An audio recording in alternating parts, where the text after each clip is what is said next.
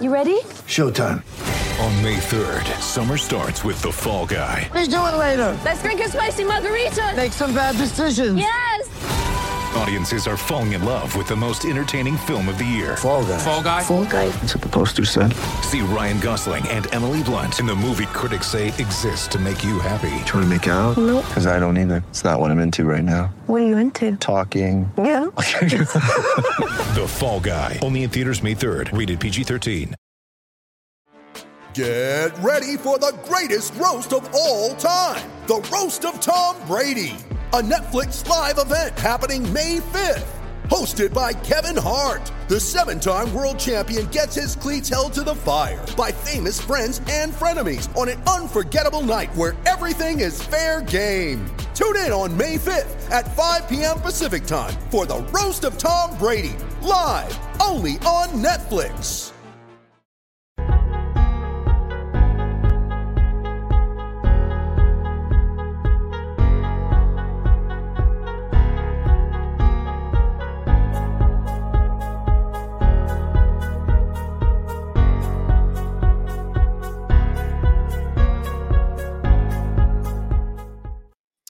Oh yeah, that just that just happened. Welcome to the uh, well, welcome. Hello everybody. You're in the warchant.com post-game call and show alongside the founder and administrator of warchant.com. He is Gene Williams. He just made a drink. Gene, was it beer or liquor? What what It's Okay. it's a it's a high ABV uh, stout. right. So we're gonna put, I'm putting in the big one. Not screw the little one. That was very very smart. that was a nightmare. We'll we'll break that down a little bit, but holy crap! My name is Tom Lang. I am the director of original content at warchant.com and warchant TV. And yeah, we just saw it. And uh, you did not dream that. Somebody gave us a tip already, Gene, and I'm very thankful today. Well, I don't know why, but Is this uh, for the new coach fund or something? I guess so. But there, there it is. I don't know. Did they actually? Oh, there's no OT there either. So let me change that. Yeah. That was from last week with Notre Dame. Uh, I don't know that they made him kick the extra point. I don't think so. So there it is, a bomb touchdown to close out the day. Uh, somehow, some way, don't let anybody get behind you was not a principle used in the final play of this ball game. And Jacksonville State scores a touchdown, a walk off at Doak as the Noles drop to 0 and 2. Jacksonville State wins the ball game. Even speaking it aloud doesn't feel real, Gene. Uh, go ahead. The floor is yours first before we get to callers and sponsor information.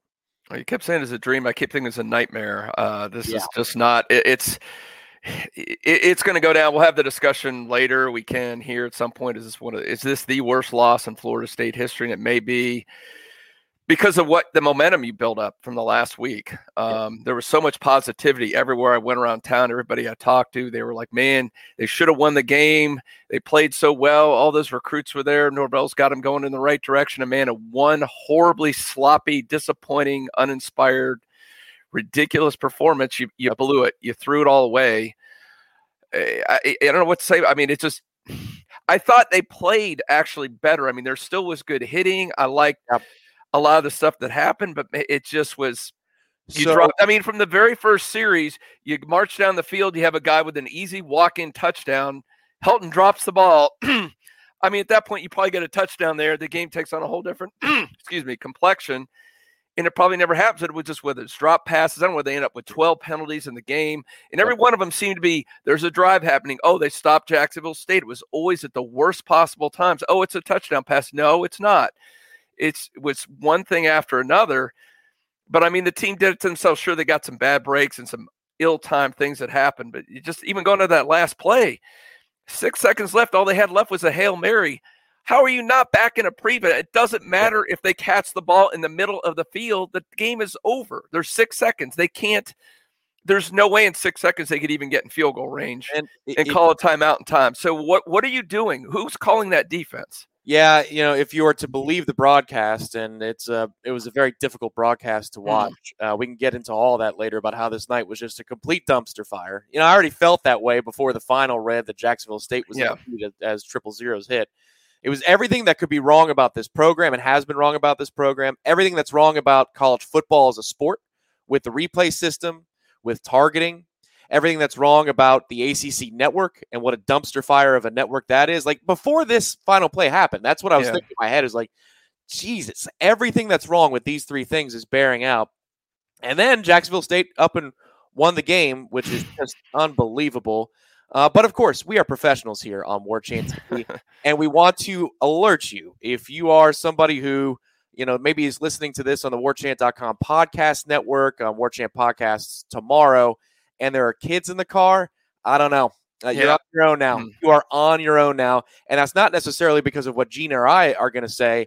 We are going to open the phone lines. They are open. oh, 850-805-5911 i remember the phone number this week. We didn't remember how to play that situation on defense to close the game and to prove even more that we are professionals we have a sponsor. Yes, we do. And team paper, I don't know that this is the exposure you were looking for in week one, but trust us, there are more eyeballs on this post game show now than there would have been for a Jacksonville State game to be determined about the weeks to come. Here it is, everybody. What is Team Paper? Teampaper.com. It's a website created in the era of NILs to connect you to more of your favorite athletes. At teampaper.com, you'll find videos made by your favorite players for you, the fans. You'll learn personal backstories, hear motivational tips, maybe coping mes- mechanisms. I don't know. Yes. See, Team Paper was created for a simple mission, which is to allow college athletes to graduate with more financial stability. They're working all the time on their craft. They don't get to earn a part time paycheck like most of us did in college or a full time paycheck. Uh, 80% of every purchase Yes. you make at teampaper.com goes right in the pockets of these players.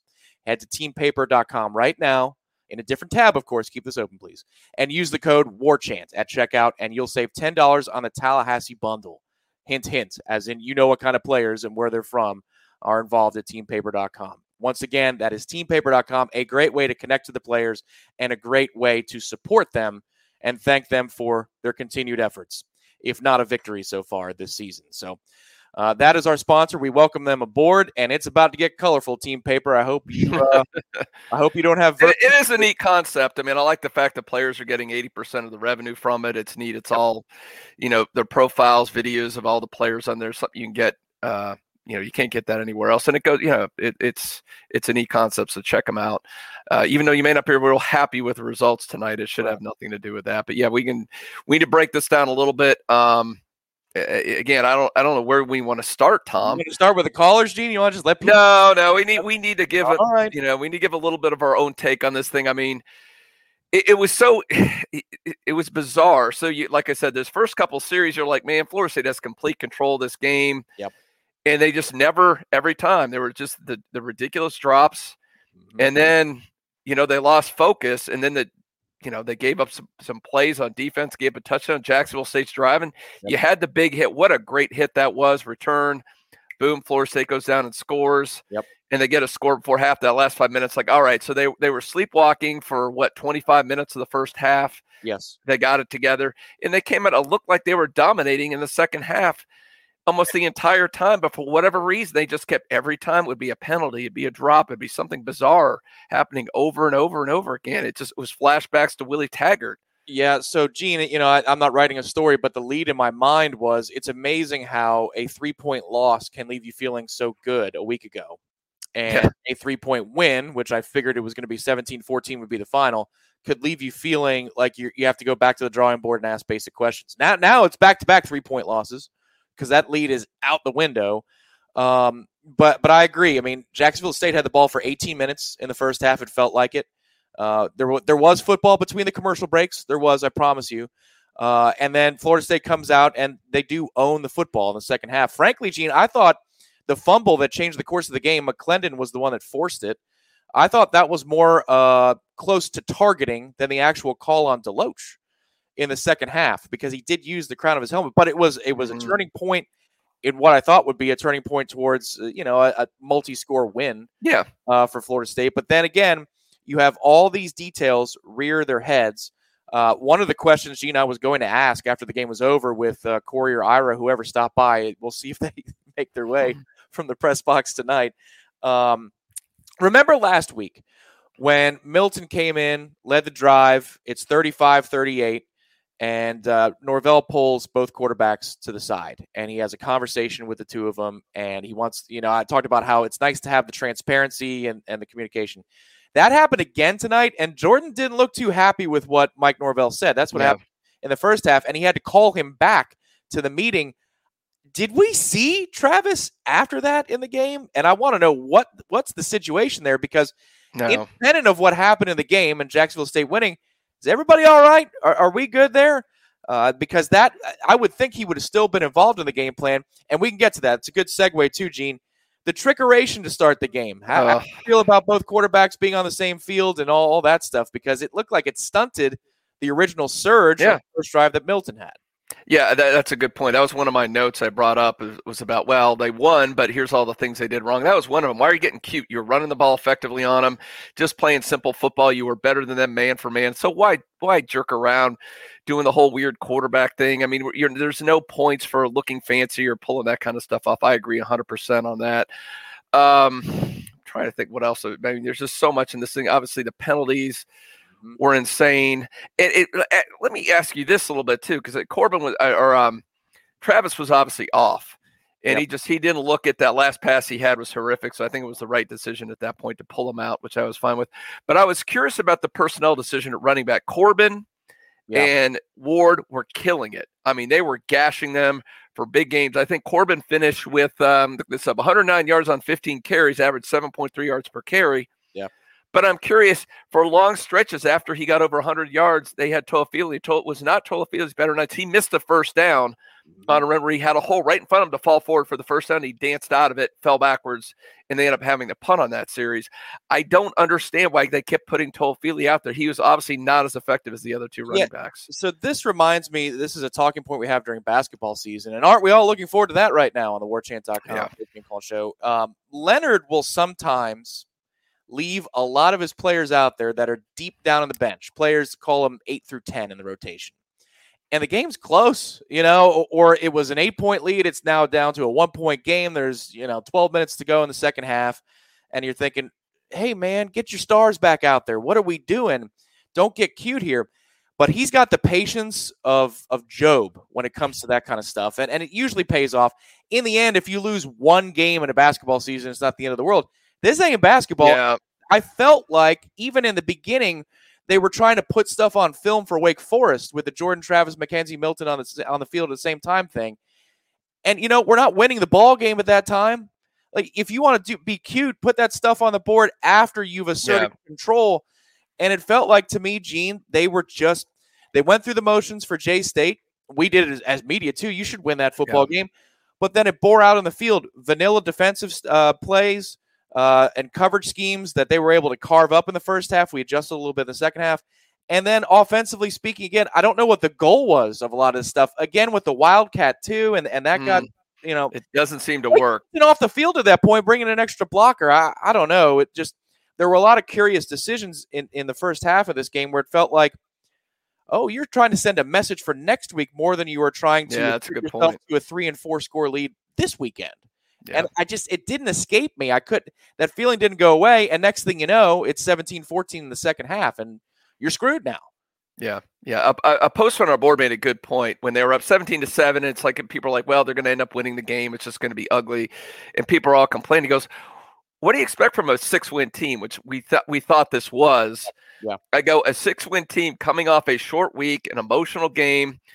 You know, you get a sloppy win. You can somewhat excuse it, but you would still think, well, again, we all thought Notre Dame was a top ten team after what they did today against Toledo, they're probably not a top 10 team. They're not as good as we thought they were. Yeah. So, I mean, that's part of it too. But again, we thought this was, I still think this is an improved team. I just think everything got out of their hands in this Well- game. I know people don't want to hear that right now. It, again, it could be the worst loss in history, but I hope they're going to learn from this. Um, but you said they got too cute. It's a game that, you, like you said, they went to the approach. We're going to win the game. We're going to do some fun stuff. We're just going to go through the motions. We're on a short week. We're not going to really put too much into this. You know, and we saw the result when you jerk around too much, and you let a team hang out and they let them hang. Every time they had a chance to put them away, somebody screwed something up and they never did it. And you see, this is football. This is what happens. You let a team hang out. Well, and that's a good program too. It's a winning program. The FCS they documented it on the terrible broadcast on the ACC network that uh, they were in the quarterfinals, I think, with a fourth string quarterback, and and you could see a lot of the stuff that they had for Florida State early on was well timed out. They were apparently a dumpster fire against UAB. You wouldn't know that tonight. You wouldn't know that. Uh, the problem, Gene, and this is a five alarm fire. It's not like DEF CON, right? You go higher as the as the alarm goes. Um, the culture there was a lot of progress made. There was a lot of belief and trust. I, am not trying to overreact, but when you lose a game like that to a team like that, yeah, a game that you controlled, and if the players really want to look at the game plan and say, "Man, we messed around here. We weren't necessarily prepared to go take that game right away. We got cute." You're testing the culture in a way that I never thought we would test the culture under Mike mm-hmm. Norvell this season. And that's got to be a major concern in that building. In yeah. That You've got to lock that down right now. And you might not be good enough to beat Wake next weekend if you perform anything close to this. And yeah. now you're staring at 0 and 3. Like, Gene, we've got a real problem on our hands. This isn't about just tonight and the embarrassment. The that is a permanent embarrassment. Yeah. That play will be replayed by people mm. always documenting FCS upsets over FBS teams. They don't care that Florida State's down. That's still Campbell Stadium they just walked off in. That the play is going to be out there forever. You've got a long term problem now out of nowhere. Yeah. Recruiting, current culture. That has to be. Uh, I don't even know how they sleep tonight in that. In that yeah, they, they've got to repair. They got to go out and win a couple games. I mean, that's the only way you can somewhat negate what happened tonight. But I think you make a really good point on the culture thing because we were all told the end of the Jimbo era, the, the Willie Taggart era, the culture got so bad, and that's why all those players were run off or transferred or quit or whatever happened the last couple of years, and they were all run off. And this team had bought in, and we saw the cultures changed, and they're all that. But it looked team lost composure all over the place in this game. Just look at the penalty totals, look at the drops, look at the misassignment on defense. I mean, especially in that second half, guys are just running wide open. This is a bad. I mean, they got shut out by UAB. Come on, people. Maybe they're not as bad as they should against UAB, but they were destroyed by UAB, and they came into your house yep. and pulled off the win. And got again, I I just don't understand how you can get rid of all those people and have a new coaching staff. And this was a, last year we had the okay, it was COVID. They didn't get to practice together. It's a first year staff, all the attrition, you get it. There was some validity of that. There's uh, there's no excuse for this. This yeah. is a horrible loss. It reflects poorly on the coaching staff, the players.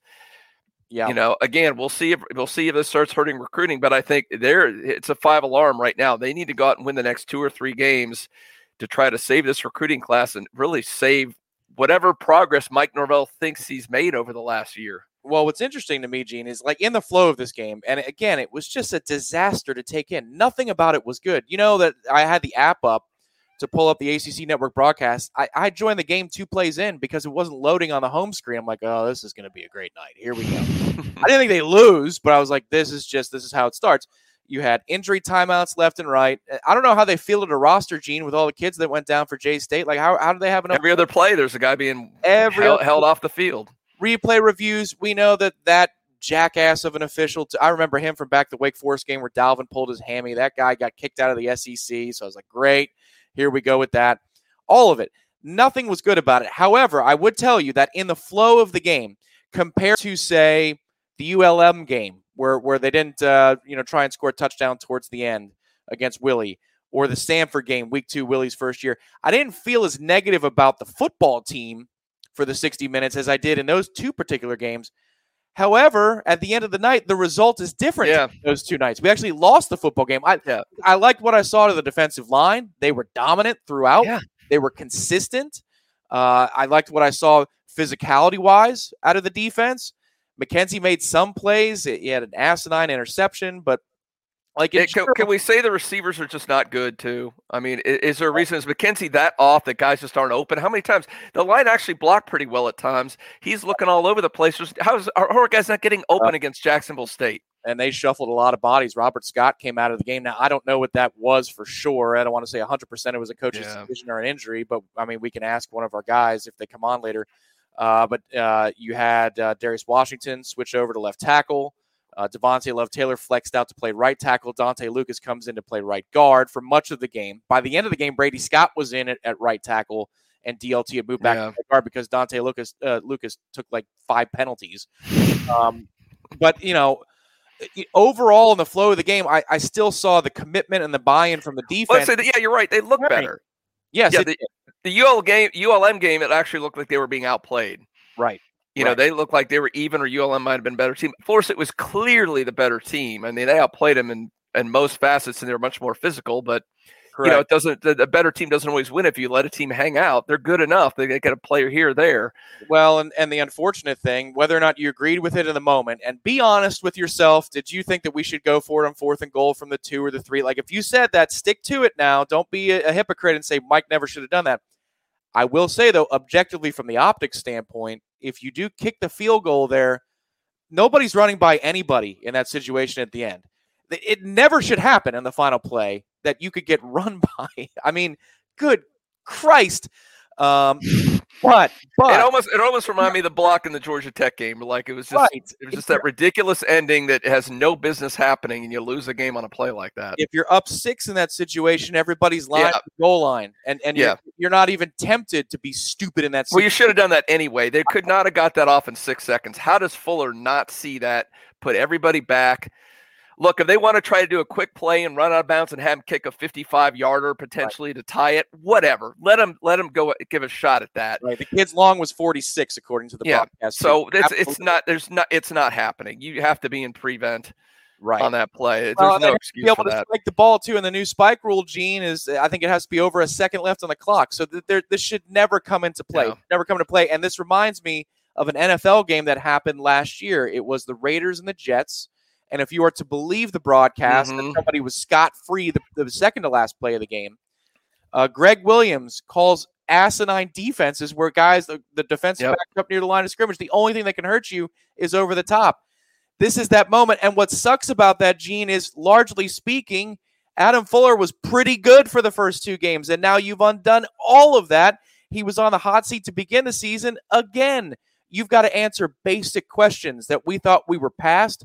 Now Yeah. you got to start the.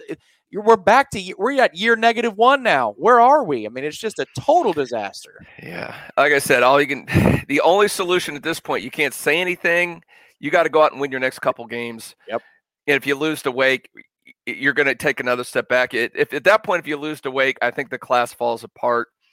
And then you got to seriously question the coaching staff. Their Oh. their backs are against the wall right now. I can't believe we're back here again after two years ago with Willie Taggart, and you're back to this position. But their backs are against the wall. They need to prove it on paper now.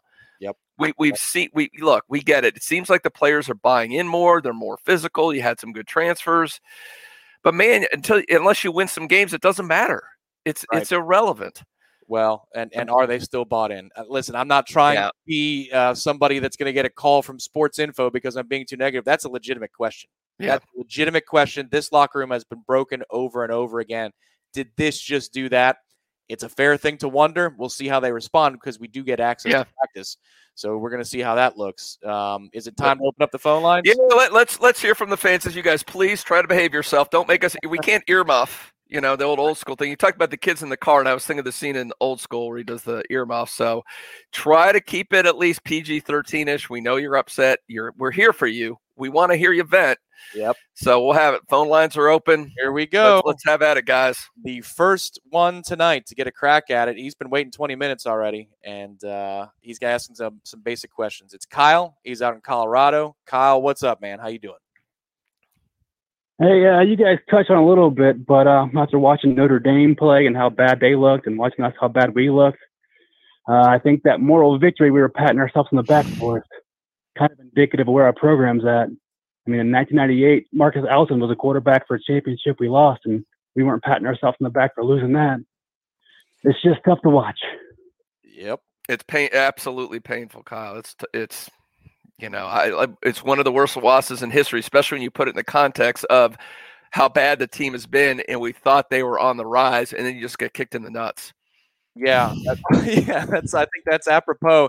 And how about my man Kyle breaking out the word indicative on the WarChant.com post-game call-in show? I think that's a first for a phone guest. It also indicates that Kyle is amazingly sober after taking in this four-hour slop fest. Yeah. you, Kyle. Uh, I, I won't be in about two hours, but uh, for the next hour, you got me. Uh, Tony in Tallahassee. Tony, you are up next. You're hearing the bell right now.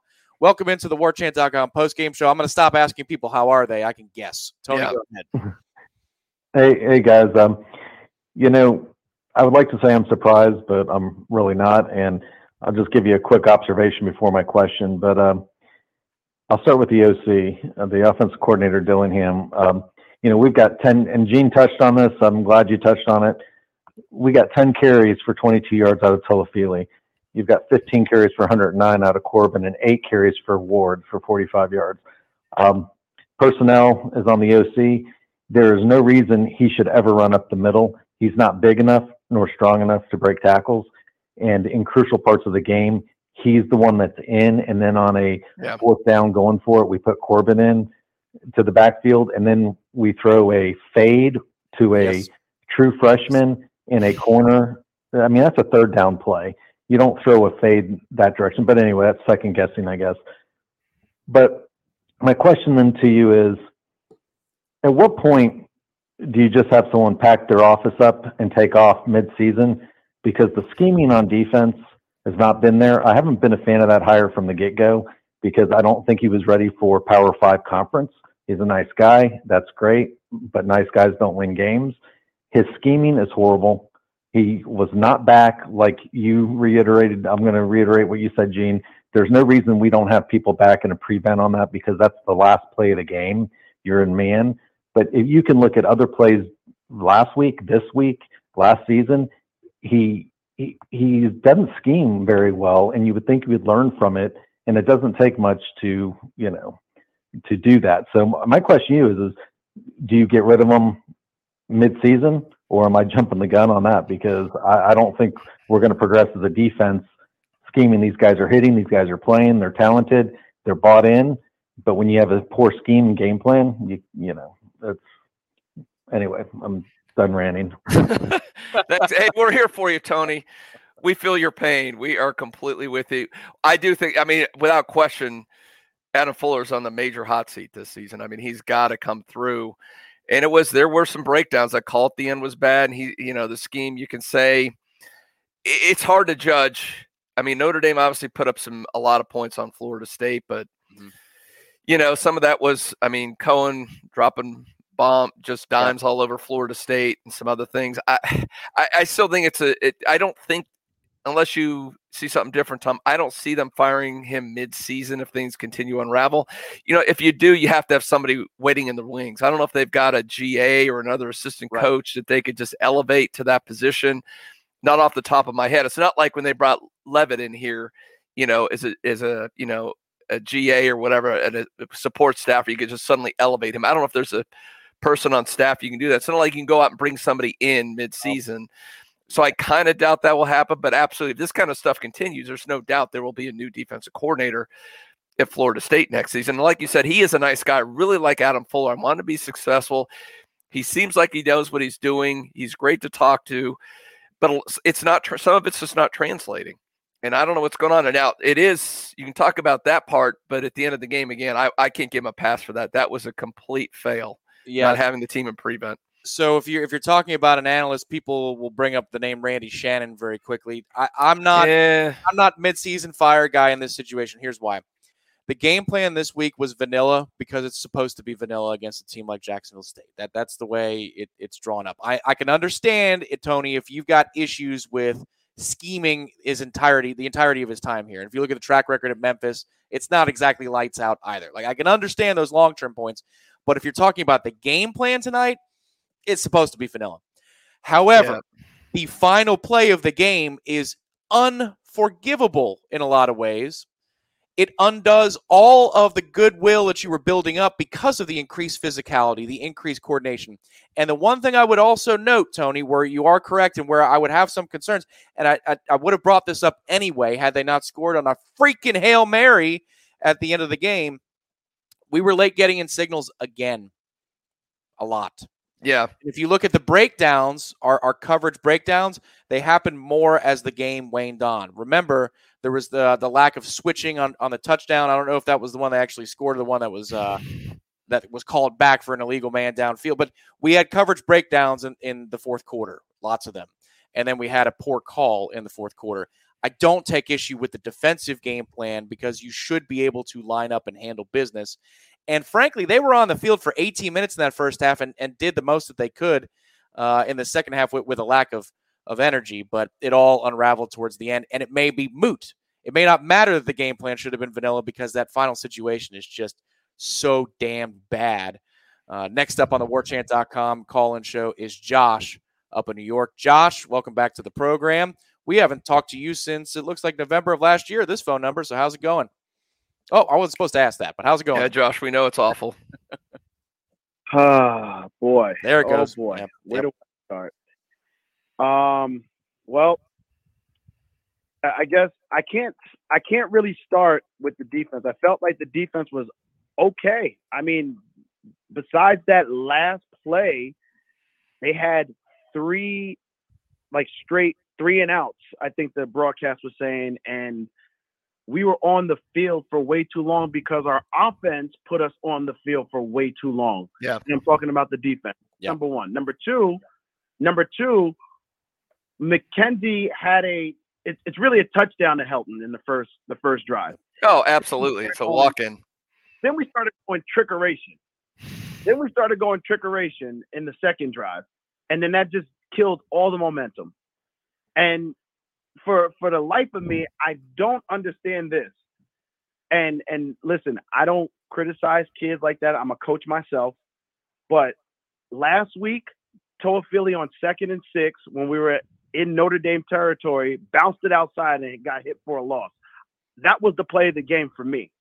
And then this week, we need one yard and he gets hit behind the line. I mean, like the, the kid got to watch more film or something. The kid got to watch more film. And then thirdly, like Mike, Mike Norvell, what, you know, I felt like McKenzie should have been the quarterback no matter what. And that was only because I feel like he's the better guy anyway. Jordan, like everybody wants to talk about injuries and injuries. Jordan Travis is injured too. He gets injured every game. So why why are we worried about whether McKenzie's going to be hurt? We've seen Jordan; he's hurt most of the time, and then he didn't look happy after this. So, in my mind, I'm just I'm really frustrated with the offensive play calling more than mm-hmm. anything else in the world. The offensive play calling was horrendous, and like Gene said, the receivers. I mean, we knew it, but good God, we like if we're able to, by the grace of God, keep Travis Hunter, he better play both sides. Maybe Oh, he, he's a 100% Right. receiver. If you can work him in on defense, absolutely. But man, could they use him on offense? I mean, Gene, he needs to play linebacker too because the middle was wide open. I mean, it was wide open the whole game. It was wide open, the middle of the field. Yeah. I don't, I don't know. Maybe I, I maybe I looked at the stat. Maybe I looked at the game wrong. But I don't know how many outside the outside the hash mark bombs we got completed on today, besides those corner routes. But like the middle of the field was just like it was like fake handoff, middle of the field, wide open. And I, I don't know. I don't want to take too much time.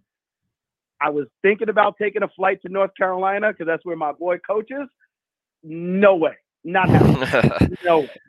I, I feel you, Josh. Yeah, thanks, Josh. Man, appreciate the call. Yeah, uh, Josh makes some really good points. Uh, I will say the thing, the, the, the start last week. I know everybody's like, why didn't you know McKenzie start from the beginning against Notre Dame? Again, I we've said it several times on the show. Look, McKenzie didn't practice for a lot of that time. The game planning, what was going on in practice, he wasn't there. There were some there were some issues going on with him.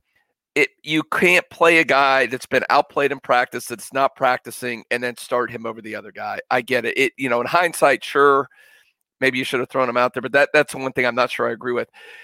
The thing that really irritated me about Toafili, Tom, and if you saw the one replay they did, the end zone view Mhm. on that third down and one or whatever that was, when all they do is fall forward, there's a hole. Yeah. Right in front of him. Right, Now maybe it would close, maybe you only get two yards, but who cares? right. And then what makes me even madder about that, and this is something I will give Jimbo credit for, would Jimbo put him back in the game after that, after not falling forward for the first down? He wouldn't be, he'd be pulled, he'd be done. Yeah, not not running backs. He did that with receivers, but not running backs. Running backs, he had no. Well, for. he got he Yeah, got not when you had two other solid running backs that are playing well. Toafili would not have got back in the game after that. But I don't know. Again, like you said, Mike Norvell, if he was trying to make him feel better, or he just they were just going, eh, it's Jacksonville State. It doesn't matter. We're Whe- still going to win regardless. So two things. Number one, Jimbo, uh, it, James Wilder Jr. drove him nuts for that reason. The precise thing you're talking about, the situational awareness, and he was so proud of James Wilder Jr. when he when he did it at, at Virginia Tech. It was the Thursday night game on the road, and he was able to convert in short yardage. And he said, "Finally, finally, you take a situation and you understand the magnitude of that moment." Corbin always understands that. Now he Yeah. doesn't always get there. Uh, he Well, has a- not when you put him in the Wildcat when they know what Correct. he's doing. Correct. Well, and, and at that point, take Milton off the field and just load up for an extra blocker. I mean, I, I don't. The thing about this game, whether or not they actually were doing this, Gene, it came across over the television screens, and I'm sure at Doak as well, as that they were toying with Jacksonville State for the long game in order to be better off in the long run, and it bit them in the ass. Yeah. Period. Period. That's the way it comes across. I don't care what the actual. You could tell me, no, we were trying to do A, B, and C. All right, fine. That maybe that's what you were trying, but it came across with Travis and Milton, and we didn't score yet. Maybe, maybe if Keyshawn caught the ball and you're up seven to nothing, and you want to roll out those tricks, put those on film to give Wake Forest extra things to prepare for, maybe we can stomach it at that in that moment. But now you look back on that particular series, and that's, I mean, ridiculous. And we welcome, by the way, all of the Jacksonville State fans that are watching this program. The numbers, Gene, and I've got to imagine there's a lot of Jacksonville State Gamecocks that are here because they're just and, and Canes. They're they're, they're doing a little schadenfreude on us right now. Oh, absolutely, they are. And there's And probably some Gator and Miami Hurricane fans tuning in. Too. rightly so. Welcome, guys. We do not welcome you. You can go away, but whatever. Carl in Valdosta, Georgia, is up next on the WarChant.com call-in show. Carl, go ahead. Yeah, I'm just as upset just like everybody else. Yeah. Um, but my thing is, but Mike Norvell, he needs to start. He needs to stop being gutsy and and start coaching smart. And what I mean by that is, kick the field goal, get the three points, go up, to have some momentum. That last play unacceptable. I, I feel like everybody else unacceptable. It's completely unacceptable. Like I said, he they he he needs he needs he got to go. He got to go. Wow. Also, every time that Florida State plays and they have a weather delay, they go up at the halftime. They come back out. They lose the game. Yeah, well, I'll tell you, I, I think he's got to go. Talk is uh, premature. It's a little premature. Look, I get I- it's a horrible, painful loss. It was. It's embarrassing. You lost composure. You made incredibly stupid mistakes. The Yeah. coaching was bad. Whether I think we can all agree whether it was the gimmicky play calls or it was what the the defensive play calling at the end. The coaches failed in that, but you Yeah. can't just start. You know, it, it legitimately for this was last year was, you know, zero. I'm, I don't. I really don't count a COVID year with the new coaching staff. This is the second game in. We have seen some improvement, at least in some areas, and I know the result sucks. But like I said, you got. Let's wait to the end of the year, man. It- you know, if this happens all year long, Eh, let's start having the conversation. You can't have the conversation in game two. Well, you just you, you've got it. We're about to see how much of a grip he has on the locker room Yeah. culture of the program. You're about to see it. I think it was Tony who brought it up a couple of callers ago. That fourth down fade call, Gene, I can already tell you on Monday or tomorrow night for the Sunday Smash with Jeff Cameron and Irish Rafael, that's going to come up. Well, you know the percentages. You are you're an analytics guy. You know what that is, and that when you see that call, it is a low percentage play. Well, and, and what's it on the heels of, Gene? They're at the one and they get stopped in the backfield trying to run the ball. At that point, I would agree that it is prudent in that moment. I, I like aggressive guys too. Uh, I like aggressive coaches who have aggressive plans. But in that moment, when you just got rejected by Jacksonville State's defensive line again, kick the field goal. The best you got is a fade? To who? I mean, Malik McLean is going to be a good player. I still believe that. And he damn near caught the ball. He, it shuffled in his belly. And that and for the folks that were at Doak Campbell tonight and were mad about the replay, if you saw it on TV, the extra angles, that unfortunately, because it's impossible to catch the football anymore, by the letter of the of the rule, that was the correct replay decision to leave the call stand and have it be an incomplete pass. But that that's the play you're going to draw up. Like in the heat of the moment, fourth down. That's a tough sell, Gene. That's a tough sell. When And how, and how many how many times are we going to see they do that? They get a third whatever. They go, well, I'm going wildcat because two plays in a row. I'm going for it on fourth down regardless. He's done that three times now, and it's failed every freaking time. Stop it. Yeah. It doesn't work. Yeah, Zach, I see your comment here. Uh, I wasn't worrying about this game either. And here's the thing: in watching Notre Dame, uh, I'll go back to that real quick. Notre Dame's offensive line is terrible. So the fact that we racked up those sacks, especially when the left tackle went out, Quashon Fuller, I think he got one and a half just like that right after. Um, a lot of teams are going to do that to Notre Dame unless they find solutions really quickly. What I was impressed with, given the way that Toledo played them, most of Toledo's scores came on turnovers today. So I thought, all right, well, then the offense was fine. And that's where we did the pregame show earlier. I talked about Army of Zaxby's chickens, and I said, we're going to go over 50 tonight. And I thought, yes, we can laugh at that now. Uh, everybody, please feel free, laugh at it. But given the way that we were able to run the ball up and down the damn field against still what I think to be an okay defense in South Bend, you would think that it would translate against Jacksonville State, and they got rejected more often tonight. well, and they needed to. The third down. I mean, that's the thing. If we want to get into the game details, you go to th- whatever they're four out of thirteen, something like that on third down conversions.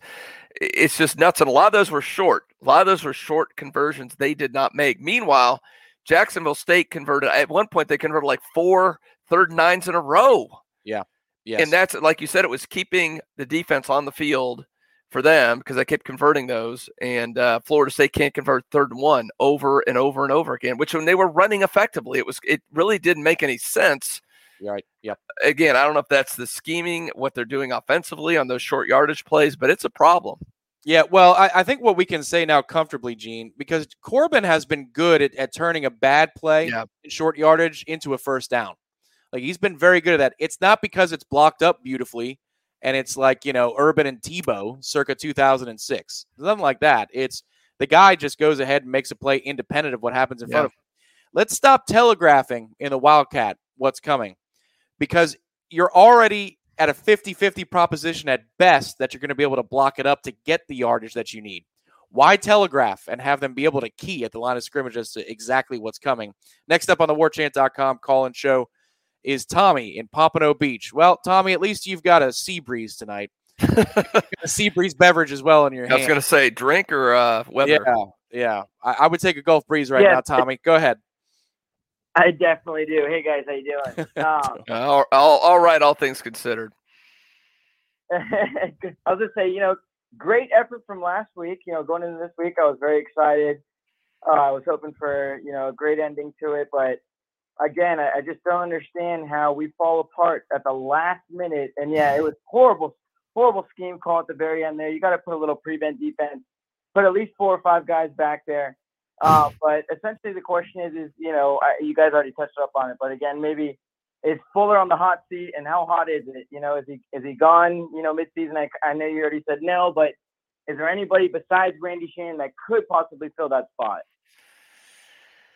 I mean, doesn't does Papuchis have some defensive experience? I mean, coordinator experience, maybe does, or Shannon. I, I don't. I just think it's very unlikely. Now, look, if if they completely implode, again, the I guess anything is possible. Again, I don't think there were a couple blown assignments in the last play call. On the whole, the defense didn't play that poor. They played okay, I I would say, for most of the game, other than a couple breakdowns here and there. Yeah, I agree. I I don't think it's time to be hiring and firing guys right now. Uh, I understand why you feel that way. I might as well. Yeah. Uh, you know, if you it, it, Gene, we have these meetings all the time about the short term and the long term, the small picture and the big picture. You know, big picture, it's not time yet. I'll tell you what it is time for. Big time in the big picture, though. We are watching closely this week of practice. We are watching really closely. If Ira wasn't on the sidelines tonight with the binoculars, I'm sure he was. Uh, he will be for the trip up to Wake Forest. I mean, this is a critical week to watch every little detail of how everybody is bought in. We love to, to use the word buy in this week. I did on the feature, uh, the third and Lang feature. That's Ira's title. I like it though. It's funny. Uh, with the Malik McLean play, and you're seeing that Josh Burrell and Cam McDonald are blocking 20 and 30 yards past the line of scrimmage, sacrificing so somebody else can make a play. Buy in, buy in, buy in. Are they still bought in? Man, because this this locker room has taken so many hits over the last five years. Yeah. This is a haymaker, Gene. Are, how worried are you? I mean, you, you're on a as a Nole fan, as somebody who once uh, once upon a time really got into the recruiting game. I mean, what's Michael thinking right now? Put yourself in his shoes. Yeah. Jeez. Well, I'm worried because You know, again, we can't. Florida State cannot go through another couple horrible seasons. It just I don't know if the program can survive it. Uh, and to me, it comes. I, I'm very worried about the next three games. You're at Wake Forest, Louisville, and Syracuse at home. Yeah. Now, uh, 24 hours ago, we all marked that down win, win, win. Mm-hmm. And now we have no idea. They could go 3 and 0, 1 and 2, 0 and 3. I don't think anything would surprise us at this point. We don't know what this team is. Yeah. Um, yeah. I mean, they've got a lot to clean up. I, I don't, I just don't know what I saw tonight. Oh, I, I'm having a really hard time a lot of wrapping my mind around it because you, like you said, it, it looked like the worst of times last season and the end of the Willie Taggart era. It looked like the same thing, and we we've heard so much and saw so much that they were past that. Right. That's what's scary. Um, again, on the field, it looked they looked better. I know the result was different, but they actually looked a little bit better than they have the last couple of years. But it doesn't matter if you can't win the game, you don't win the game. Yeah, yeah. Um, the funny thing is, Gene, you know, in the course of the game, it, it didn't feel the same as it did the last couple of years because it, you're seeing details and buy-in. But the res- in those instances that we referenced, Sanford, ULM, you name it, they didn't lose those ball games. This had the results that those ones didn't. It, it- Like they felt like losses, but they were wins. This felt like a game where you got cute and you tried to skirt by and and be prepared for Wake, and it bit you in in the butt. That, that's what tonight felt like, and I can't. Yeah, and that's what they did. Yeah, they didn't. They didn't go out there. They would have just played straight and got to win the game. I don't think there's any doubt they win the game. Right. And this is where this is on. This is more on the coaches than anything else. We can talk about the culture and all the other stuff, and that is a major concern mm-hmm. going forward. This is 100 percent on the coaches. They they didn't. They did not take Jacksonville State seriously. They saw that score against UAB. They were probably reading some of the press about how well they played against Notre Dame and they're on the right trajectory and they're looking ahead to Wake Forest. And even through 99% of the game, you felt, well, they were still kind of in control. Th- This isn't going to, it's fine. It'll be an ugly win. But man, you can't put yourself in a position where a team can beat you on one play. A team that's Jacksonville State, you can't do it. Yeah, uh, I disagree. Love barbecue and Noles. Uh, 2017 did look a lot like this. Uh, if you recall, going up on the road to Duke to play David Cutcliffe, only because Cutcliffe decided to call a trick play out of nowhere, uh, did Florida State put themselves in a position to win that game. We went down the field the first drive. Like if you're going to lose to Duke, it looks like this. It looks like this. And, and that game against Florida that year, I mean, my God, that was some of the worst uh, played football in a rivalry game in this state I've ever seen. So yes, this has been four and five years of this nonsense. 2016 had more wins, but you had the, the loss to Louisville. Like this is five, and, and that was historic. So it's been five good years of this nonsense. We go to Matt in San Diego. Hey, Matt, we talked to you last week. We'll talk to you again right here on the warchant.com post game show. Welcome to the program. What's up, brothers? How you guys doing tonight? Hey, Matt, I'm not drunk enough. Other than that, I'm fine. I love you guys. Uh, a couple quick comments. I'll let you guys comment. Like, uh, obviously, we're all uh, kind of pissed off tonight, so I'll keep it short. but uh, hey, first series, McKenzie Milton, perfect, five for five, two drop passes, one drop touchdown. Second series, stupid. The two the two QB quarterback system obviously, obviously didn't work. Travis overthrew like overthrew freaking two guys. Easy passes. Third series, run, run, run. What the hell was that? Kind of getting pissed off. Fourth series, Jordan Travis overthrows a guy with an eight yard out, 10 yards over his freaking head. James Blackman, James Blackman, that's what he was. Fifth series, McKenzie Milton, touchdown. Sixth series, McKenzie Milton, touchdown.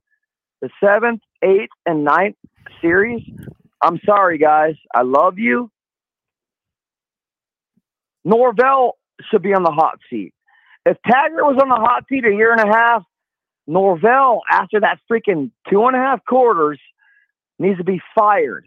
That was the worst loss in Florida State history. I've been to freaking hundreds of games. This is bull bull crap. Okay, absolutely. All right. Well, we get the we get the picture, and we appreciate it, Matt, that you you, you stopped yourself and said, Yeah, he, he was like, I'm gonna try we to didn't need two control weeks in a row. We Yeah, didn't yeah. two weeks in a row of that. Uh, no, yeah, I mean, I feel it. I mean, it, it sucks. I mean, this is ridiculous. All this, all the pain Florida State fans have gone through the last few years, and finally we get a glimmer of hope. And like I said, you get kicked in the nuts. That's that's what this is. I'll keep saying it because that's exactly what it feels like. Um, Gene, know, he's not on the hot seat. Norvell's not getting fired now. Um, I know that's I see that's every other post we get coming through from Twitter, from Facebook, YouTube. I mean, it's not. you're in the I get it. I get it. You're mad and you want to lash out, fire the coach, and it, it's on them. This loss is 100 percent on the coaching staff. They didn't have this team prepared. They called a silly game. They did. They didn't take them seriously. They looked ahead to Wake Forest. All the things you don't do as a coaching staff, they did. Yeah. But you, you can't. We have bad days. They had a really bad day today. It doesn't mean to fire them as your first reaction. Give them the season, and we'll reevaluate at the end of the year. Well, given that it's uh, nearly 1 a.m. on a Saturday night into a Sunday, and, and we are talking about Twitter and Facebook and you know uh, social media, Yeah, yeah, yeah. there's going to be a lot of it. So uh, And there's a little bit of this going on. I'm that's sure. right. Navigate through the comments section at your own peril, folks. Dean, your your thoughts. He he said the worst loss in Florida State history. You go back a little ways. Yeah. Well, almost all of them in the last few years. I mean, sure, you had the the Wake debacle. Yeah. I mean, I think that one hurt a lot because you still thought Florida State was a pretty good program. We know Florida State's been down and out. It may be, like I said, in the context of the fact that this program has been down so long that it was we all thought it was on the rise. Recruiting's a top five class right now, and the damage this could do long term to the program, it could end up being the worst loss of all time. But I think it'll be defined by the next three games. Yeah. If you win three, if you win two, probably not. But if you win only one or you lose all three, then yeah, you go back to this game and go. This was this was a thing that put Florida State in the grave. You might as well put the sod cemetery and put this game in there because you might as well put Florida State's tombstone in the sod cemetery because this could be the end of the program. So, um, oh man, I, I, I don't want to consider that just yet. Maybe after a few uh, high. That's what I eight- say. Let's see a few more games. Yeah, yeah. Before we do that, but I think this this game, the impact of this game will be defined, like you said, Tom. If they lose the locker room now, Yeah. because what happens in this game, we see it on the field and they lose it. Yeah. This is the game that was the turning point. Yeah, it, it could be. It could be. And and that's not hyperbole. This is a monumental loss. This is such a bad loss. And and there was a term that uh, Lee Sterling, the uh, handicapper we have on the uh, Jeff Cameron show, uh, he's a professional handicapper by trade. He's a huge Miami fan, Miami booster. And he was describing the Miami and Alabama game, and he he ran out of terms to think of. He goes, "It's just dumbness." we all laughed like dumbness. All right, well, yeah, that's fair. Well, Lee, perfect word for tonight. Dumbness. This is just something else. Michael in New York. We go back to the state of New York. Michael, you're on the warchant.com post-game calling show. Go ahead. Hey, gentlemen. I am a 2007 grad, moved up north. Um, not doing too well uh, watching this team. But just want to ask you about the offense. So, Norvell's calling all the plays, right? Um, I'm curious about the route tree because I, I don't see any slants. I don't see any screens to the running backs. No check downs. You know, I'm an armchair QB. What do I know? But it just seems super rudimentary to me. There's no um, creativeness with this offense, and it seems to be lacking some basics. Want to get your thoughts on that? And then the whole two QB thing seemed ridic- ridiculous to me. I mean, if you're going to have a direct snap to Jordan, I mean, what's McKenzie going to do? He's not going out for Yeah. a route, so it seems to be Right. Yeah. advantage defense. They had to cover one less guy, so you know, just very, very disappointed in his offense right now. Michael, thank you for the call. And I mean, yeah, Tom, you touched on that earlier when you do go into the uh, some of those formations, whether you're doing the Wildcat or some of the others, and you put McKenzie out wide, you're just that's a waste. He's not getting the pass. You're not putting him out there. It's just again, it's it's being too cute. Yeah. Now I'll let you speak more. You're more kind of the technical guy, and maybe it's something you'll research when you go back and look at some of the film. He was talking about some of the check downs and route trees. Yeah. I don't know. To me, that's I don't I don't know enough about that. I I do know these receivers are not getting the separation they should against an inferior opponent, and to me, that's that speaks to the wide rec- the talent at the wide receiver unit. I think some of the young guys, I think will be good. I like McLean. We saw Williamson make some plays tonight. I I think there's some potential there, but I mean that starting group, and I know Ontario Wilson, I guess, didn't play. We don't know what's going on there. Yeah. Um, Arian Williamson got a lot of run tonight for that. Yeah. reason. Yeah. Yeah, so that that doesn't help, but I, I do think to me ultimately this comes back to you're very weak at wide receiver right now. But I don't know, I'll let you speak to the other stuff Okay. that he brought up. check downs, yeah, they got those. You know, that, that was just uh, a previous caller said that Jordan could hit the broadside of a barn on a check down earlier. That that was one of those. Uh, McKenzie's used those in certain situations. Uh, halfback screens, I, off the top of my head, first play against Notre Dame was a was a halfback screen. We, we use screens a lot, bubbles, uh, flares, halfback screens, all that stuff. It- It's in the offense. Slants, ah, now don't see a whole lot of work over the middle of the field. I think part of that is because the interior of the offensive line isn't very good. So it's hard to fire the ball right back up a window when you've got uh, the butts of your left and right guard just closing in on you at warp speed far too frequently. Uh, that is the the route that we don't see on the tree very often. A lot of comebacks, a lot of smash concepts and things like that. I think they're creative enough. We were just lauding them for being creative for working around offensive line deficiencies against Notre Dame last week. Let's remember that. I know that right now we're all pissed off, and we should be, but it, it's it's not all binary. They don't magically suck at scheming just because of this game. They got cute and they got caught for it. Yeah. Not the same thing as them not being capable of scheming stuff Yeah, up. I, yeah, I don't think it was being creative. They were overly creative. Anything, they were trying to be creative for creative sake, right? Instead of just going out and winning the game. I mean, Yes. it's just it's a broken record, Gene, but I think that two quarterback thing wasn't about them, you know, succeeding in the moment. I think it was about them putting it on film for future opponents. And Jesus, that looks silly now. I think they'd agree with you. A hubris, there you go. yeah, good good one, Keith. That's exactly what it is. You can't lose the game if you're going to pull that kind of crap. You can't. You just can't because these kinds of conversations happen. And here's where it's important, Gene. It's like they, they don't have to care about what media types say after the game. And I hope they don't. I hope they care more about looking at the film and looking in the mirror and saying, what do we need to do to get better? Boosters have these types of conversations, recruits have these types of conversations. And those are the people that count, not us. Next up on the warchant.com call in show is Blake in Gainesville, Georgia. Don't like the town name. Stay quiet, though. Welcome, Blake. How's it going? How goes it, guys? Uh, Hey, Blake. So obviously, obviously, hey, Gene. Obviously, we're all um, upset. Um, but I, I, um, I immediately after the game, um, EJ and uh, Mark Richt and them come on from the huddle, and he, EJ mentions how he's at a loss for words.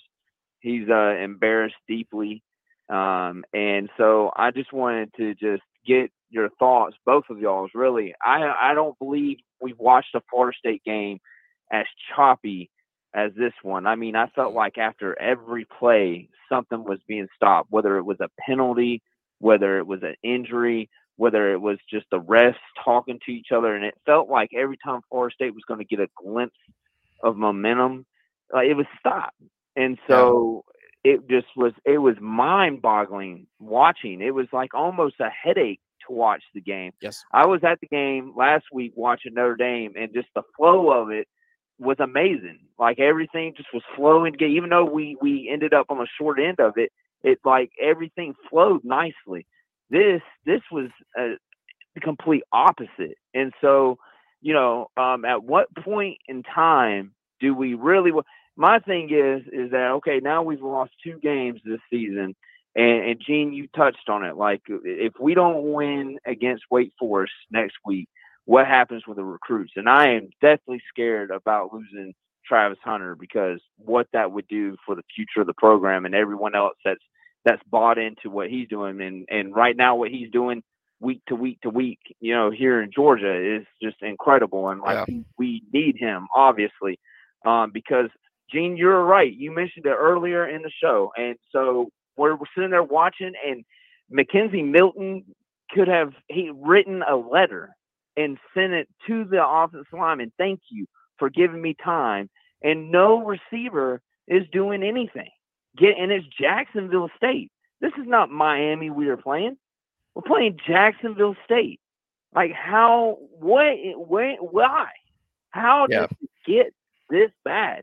You know what I'm saying? And so but I also felt like the flow of the game was like mind boggling. I've never watched a football game where it's just okay, we're going to run one play and we're we're going to stop it. We have a 15, you know, penalty here, a, a, five yarder here. We're gonna off. I mean, it was it was off sync for everybody, for the players, for the coaches, the rest. I mean, good gracious, it was it was painful to watch the thing all the way through. You know what I'm saying? So Yeah. my more so question is is is the for the future of the program. What do y'all think that Travis Hunter is thinking right now, and and how how big is it for us to get a win at Wake Forest? And is it even possible? Because if they don't get it together this week, oh my God! You talked about the tombstone. I mean, I, it's got to be coming because we've been doing this for six years now. Yeah. You know. Yeah, yeah. There's there's a lot to unpack there. So, uh, Gene, go ahead with the Travis Hunter thoughts if, if you're him right now. Yeah, um, well, I can't get in his mind. I don't know what he's thinking, Yeah. but he's not happy with what he saw. Uh, my guess is he's probably sitting back and to see, well, let's see what happens. I know, again, fans want to jump to the gun, but I, I'm I'm assuming, I'm hoping he's going to sit back and go, let me see what they do the next few games. Now, again, if they pack it in and, like you said, they lose the locker room and they go out and embarrass themselves against Wake Forest and come home against Louisville and, and lay another deuce on the field, then uh, so I guess I could say that, right? I'm not really swearing. Um, then yeah, I, I would be very concerned. He might say, "Look, I, I committed this coaching staff, but I don't think they've got it going in the right direction," and then then you could have a problem. That's why I say these next two or three games are so freaking important for Florida State. Um, I mean Blake. I mean Blake. We feel your pain, man. It was, and that was the game. And the broadcasters even brought it up at one point how this was just an ugly game. If you're not a Florida State fan or a Jacksonville State fan, you were not watching that game. You were turning it. You were there was other college games going on. That was that was an affront to football. That So- game. It was there was no flow. It was ugly. It was chippy. The officiating was bad, but Uh, some of it was deserved. Some of the calls, but they did. They loved throwing that flag during the game. in, in this order. I grew up a Nole. I came here to be a student after I grew up being a Nole. My sister was here in the 90s. Then I was paid to talk about the Noles and cover the Noles. Mm-hmm. so those that's the order in which that uh, I, I feel affiliation.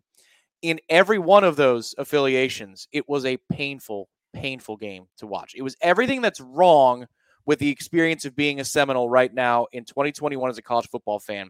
It's everything that's wrong with the game of college football.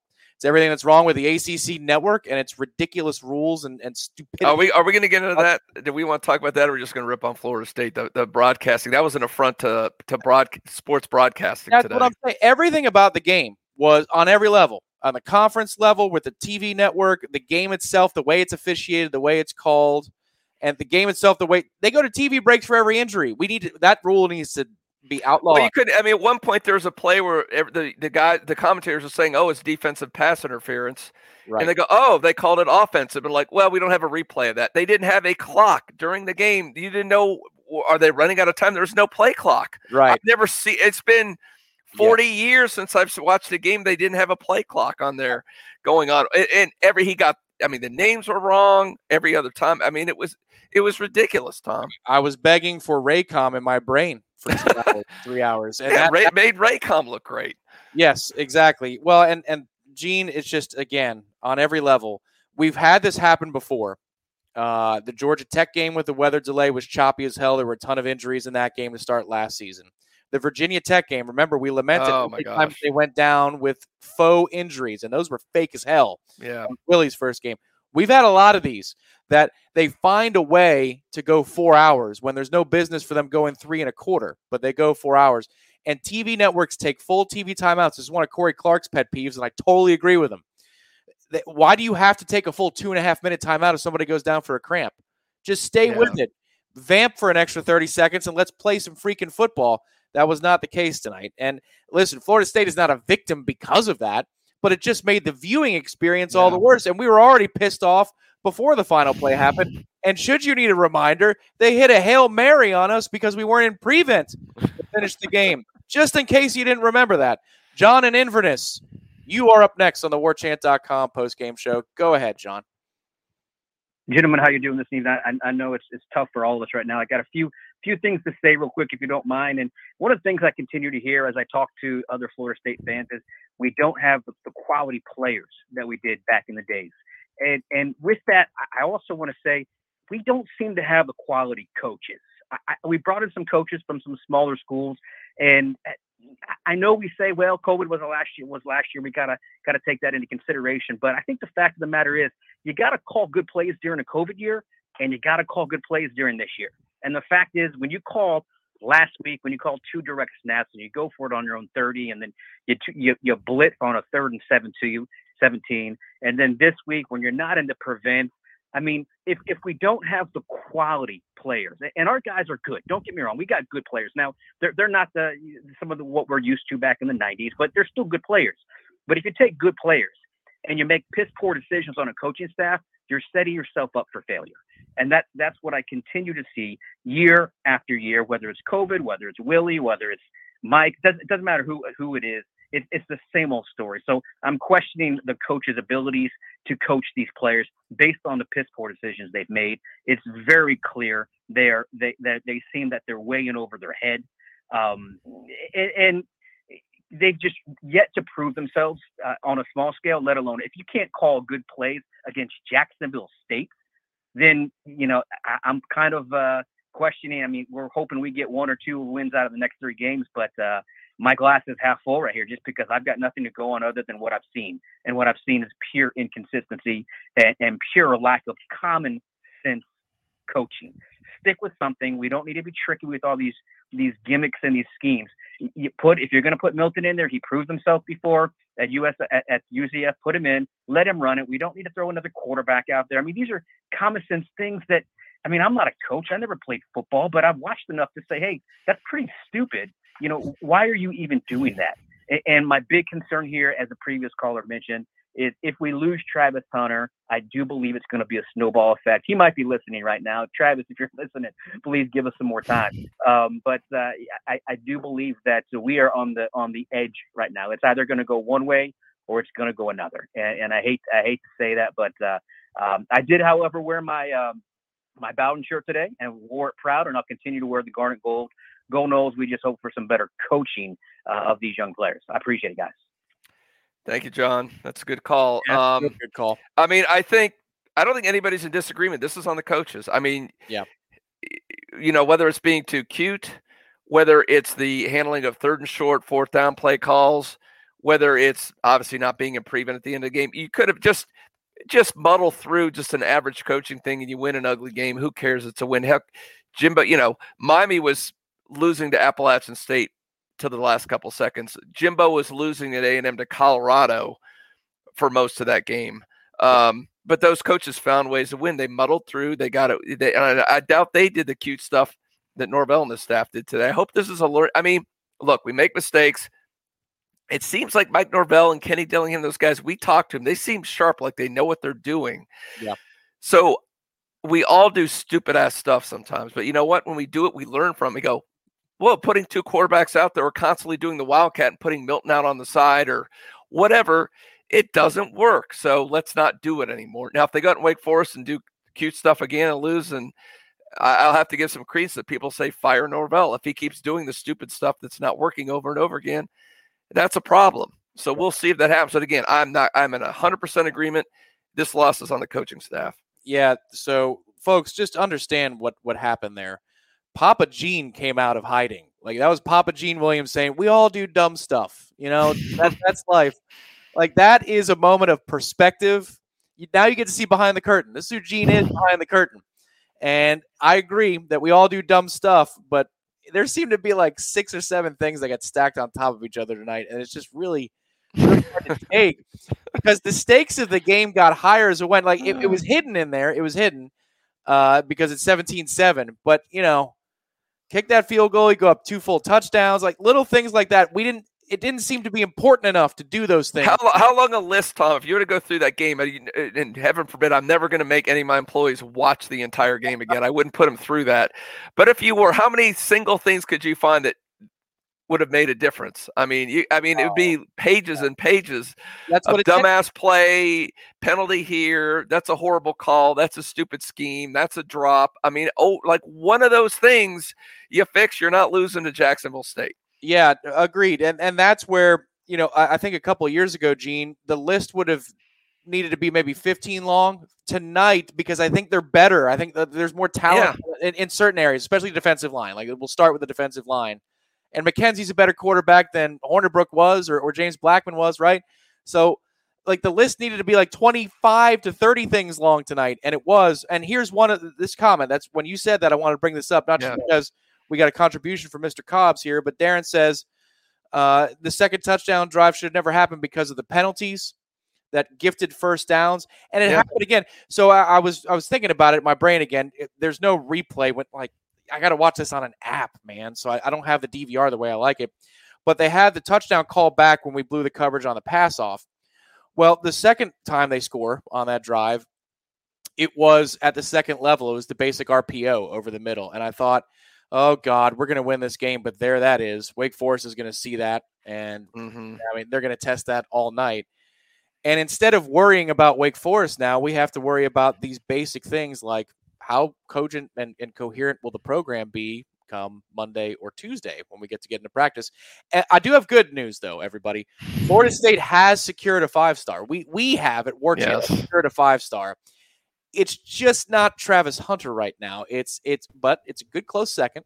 It's Ira Schoffel, our managing editor. Ira, welcome to this program. Yeah, there. Yeah, yes. on the blinders.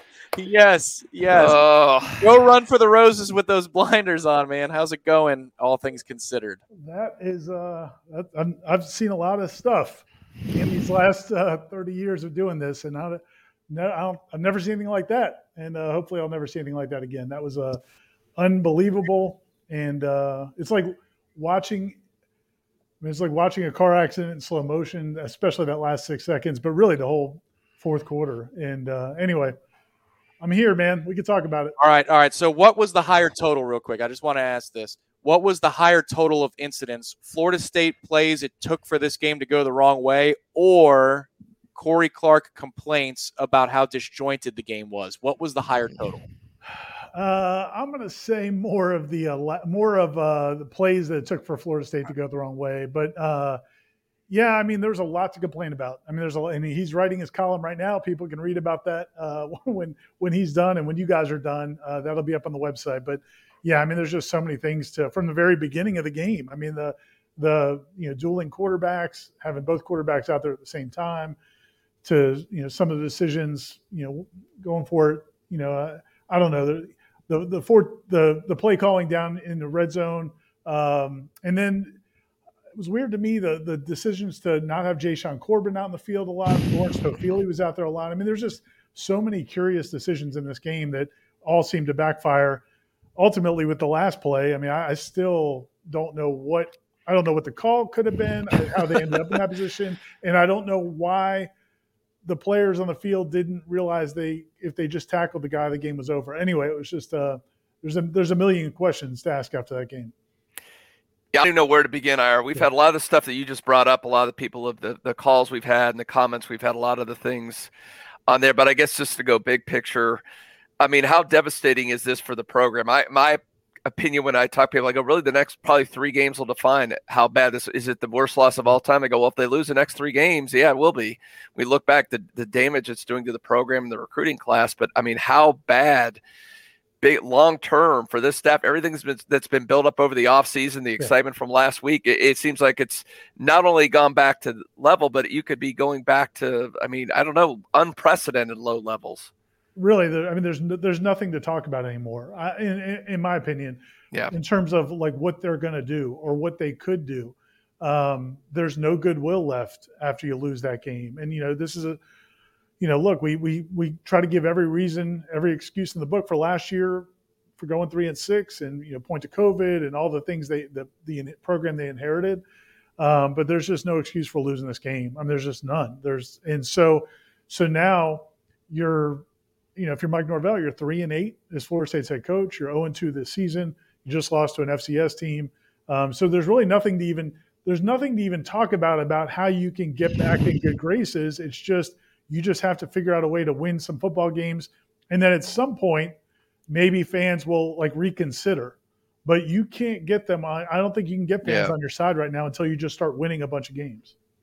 yeah that's what i brought up earlier i mean it, nobody cares about anything else you got to chalk up some wins and that's it everything else is nothing but i uh, I you brought up the toafili thing there was this questionable play callings uh, all over the place that i mean a lot of people are very critical ourselves included, about the whole the two quarterbacks being cute in this game. And, and Tom brought up a good point. He thought a lot of it was window dressing for Wake Forest to kind of show a lot of things for them to prepare for it. Did you get that impression? A lot this was just them showing stuff and not even really concerned, worried about winning or losing this game. I mean, that's the way it came off to me, especially because they didn't go back to Jordan later. You know, and it's not that McKenzie was playing bad. I mean, obviously the penalties were a problem, but you would think if, if Jordan Travis was a feasible option in the, in the offense right now, if you felt like there was still a reason that he could help you win the game, and you would assume that's the case by the fact you had him out there so much early in the game when it was still zero zero, then why wouldn't you have maybe got some chances later in the game, especially when you're down inside the 10 yard line, uh, or even coming out of your own uh, side of the field a couple times where you just needed some positive yardage to set up a better punt. So just that was all curious to me. Um, but but you know what it reminded me of, and and I I was very critical of Jimbo Fisher in 2011 when they went to Wake Forest. They had just lost. Um, they had just lost to Oklahoma and Clemson. Yeah, they just lost to Oklahoma and Clemson and EJ wasn't available. Mm-hmm. It was an emergency situation, and uh, so they started. Jimbo started Clint Trickett against Wake Forest because I think he thought they could beat Wake Forest with Clint Trickett, and I felt like at the time that sent a message to the team that you don't need EJ Manuel to play and you can beat him. And then sure enough, you needed him because Clint turned the ball over three times early in that game. They go to EJ and then they couldn't dig themselves out of that hole. And I thought that not starting your quarterback sent a bad message to the team. And I think doing what they did tonight sent a bad message to the team. I just think it sent a message that they could do some gimmicky things, as you as Tom said, and I agree, to kind of give Wake and other opponents something to worry about. And it, it just backfired in a huge way. And I, I'm not saying that that's the reason they played poorly, but it's a leading cause when you had so many penalties and you were so sloppy throughout the night that that's a great point, Ira, uh, because that was also of a bye week for Wake that right. they did that, so they had more time to prepare, and yet that was still the product that was out there. Also, is apropos that EJ Manuel yeah. was on the, the, TV screen behind you on your behind you when you said that. Yeah, as you were talking about him, there he was hovering. Um, he, he, said, for what it's worth, that yeah, obviously he was embarrassed as a Nole. Uh, with what happened tonight, I-, I wanted to ask you about a particular thing, hoping that maybe you saw something with the binoculars, but there was an exchange uh, much like last week's, where Mike Norvell pulled both quarterbacks aside. This is in the first half of this game. I don't know if you remember the moment, uh, but he talked to McKenzie and Jordan. Jordan didn't like what he heard. Uh, it would appear he walked away, and Mike had to call him back. And I don't know that we saw 13 back in there for much, if anything. After did did Jordan seem engaged after that? Should is that irresponsible speculation, or or what do you think about that moment and what happened afterwards?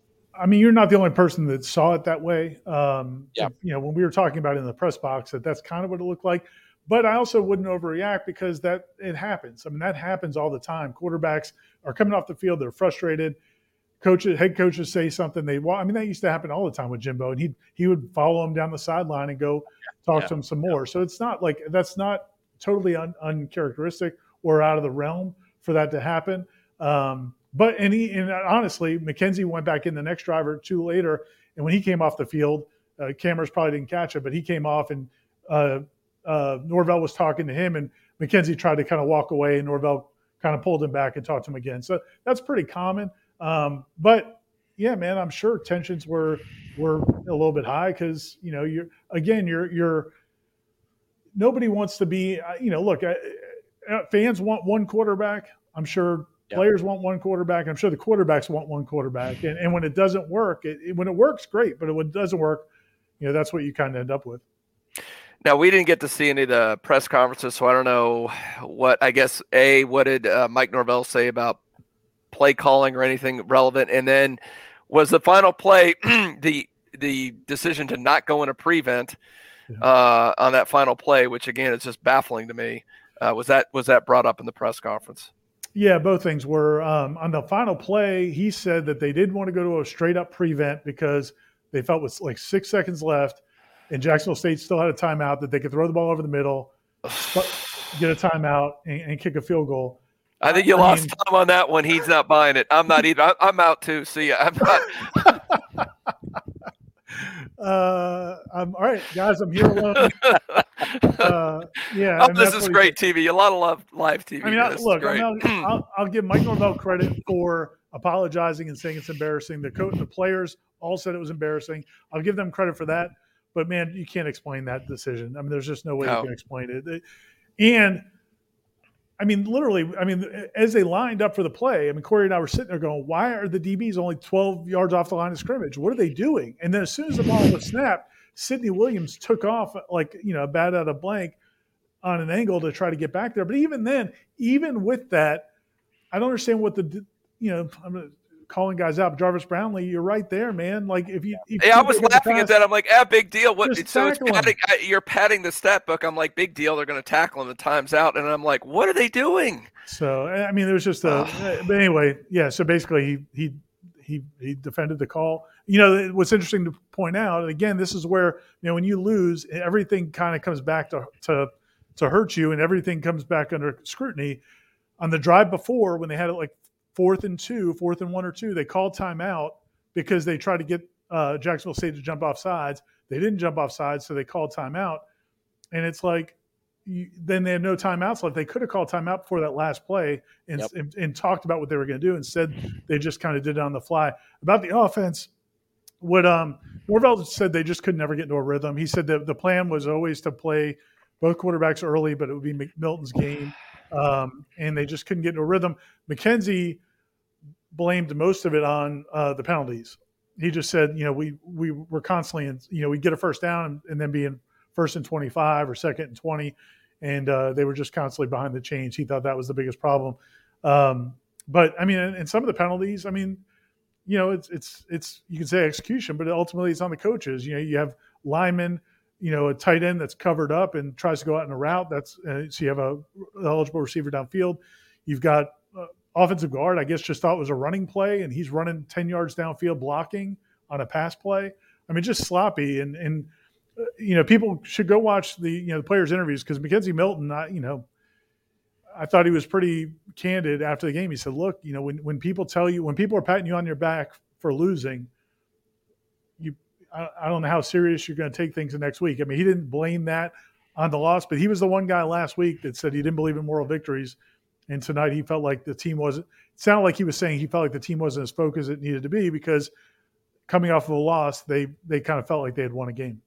Uh, quick question, Ira, about the offensive line shuffling. Uh, we saw obviously Robert Scott come out of the game. Uh, was there any discussion about being a coach's decision or something bothering Robert? Obviously, Darius Washington slid to left tackle, and they did some jumbling. I know that there are big picture questions to ask, but I just wanted to see if, if there was clarification on that. No, I don't. We didn't get to that. And besides the fact that it was such a, I mean, obviously just such a crazy Cluster. result in the in the loss. Um, you know, they were having problems with the Zoom, the Zoom press conference. There was audio issues, so it was just. Of course there were. The way everything else went tonight. but but uh, but yeah, there was a bunch of stuff like that though. I mean, like you know, Pokey Wilson didn't play. Uh, you know, and then like we said, Corbin was out for long stretches. I asked him after the game, "Were you hurt at all?" And he said, "No, he was totally fine. They were just rotating the running back." It's just uh, Uh, that was going to be my next question because I'm like, whatever. He hit 100 yards, and I think he had like two carry, uh, like in the last quarter and a half, had like two touches the rest of the game. It is usually that crazy ass wildcat when you put McKenzie out wide. It makes no sense either. So I, I didn't get that. I mean, I, was anything else brought up about that about playing the hot? Because Toafili had the bad run where he tried to dance when they didn't get it, and then they just kept playing him. And I, I was bringing that up to Tom early. I know Jimbo would have benched his ass back then after that play, and it just why wouldn't they? I guess something we can ask maybe this week. Why wouldn't you play the hot hand? Because obviously, and Treshaun Ward looked great too when he was out there. Yeah, I think Monday the coordinator interviews are going to be interesting. And to be honest, I mean that's you know again, I mean I give I, I can't criticize Mike Norvell in terms of the access we get to coaches and players. We get more access than probably any media in the country.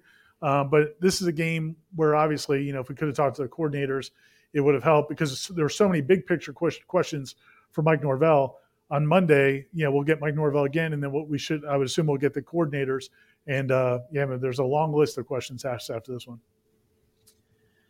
That's it for me, Gene. I, I'm out of questions. right, yeah. Well, let you. Hey, you've done great work tonight, Ira. Um, appreciate you coming on. We weren't sure you were going to show up. I think Tom wanted to call, wanted to punt, not do this tonight. So we're we're being pros, pros here, going through this. Thank you. I'll look forward to your call. Will there be a three, two, one tomorrow? Oh, I might. Uh, is somebody texting me? They're going to need a eight seven six five four three two one. So uh, we'll see. and look forward to those pro football focus grades. Let's just see how well they did. Good night, guys. Get it. See you. Good night, Ira. Good work. Yeah. All right. We probably need a couple more, maybe, I don't know if there's a call or two, and then we probably need to wrap things up, guys. We can vent all night. I know it's a suck fest all across the board. This is painful, but, you know, at some time, man, we got to.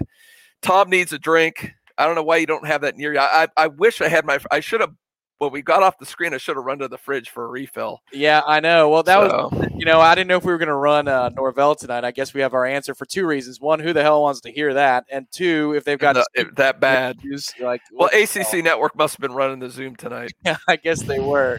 Uh, we got a few calls, so we'll, uh, Terry back over there screening the calls. We can close down the lines for tonight, but uh, we'll we'll try and run through everybody who's been waiting patiently to vent. Yes.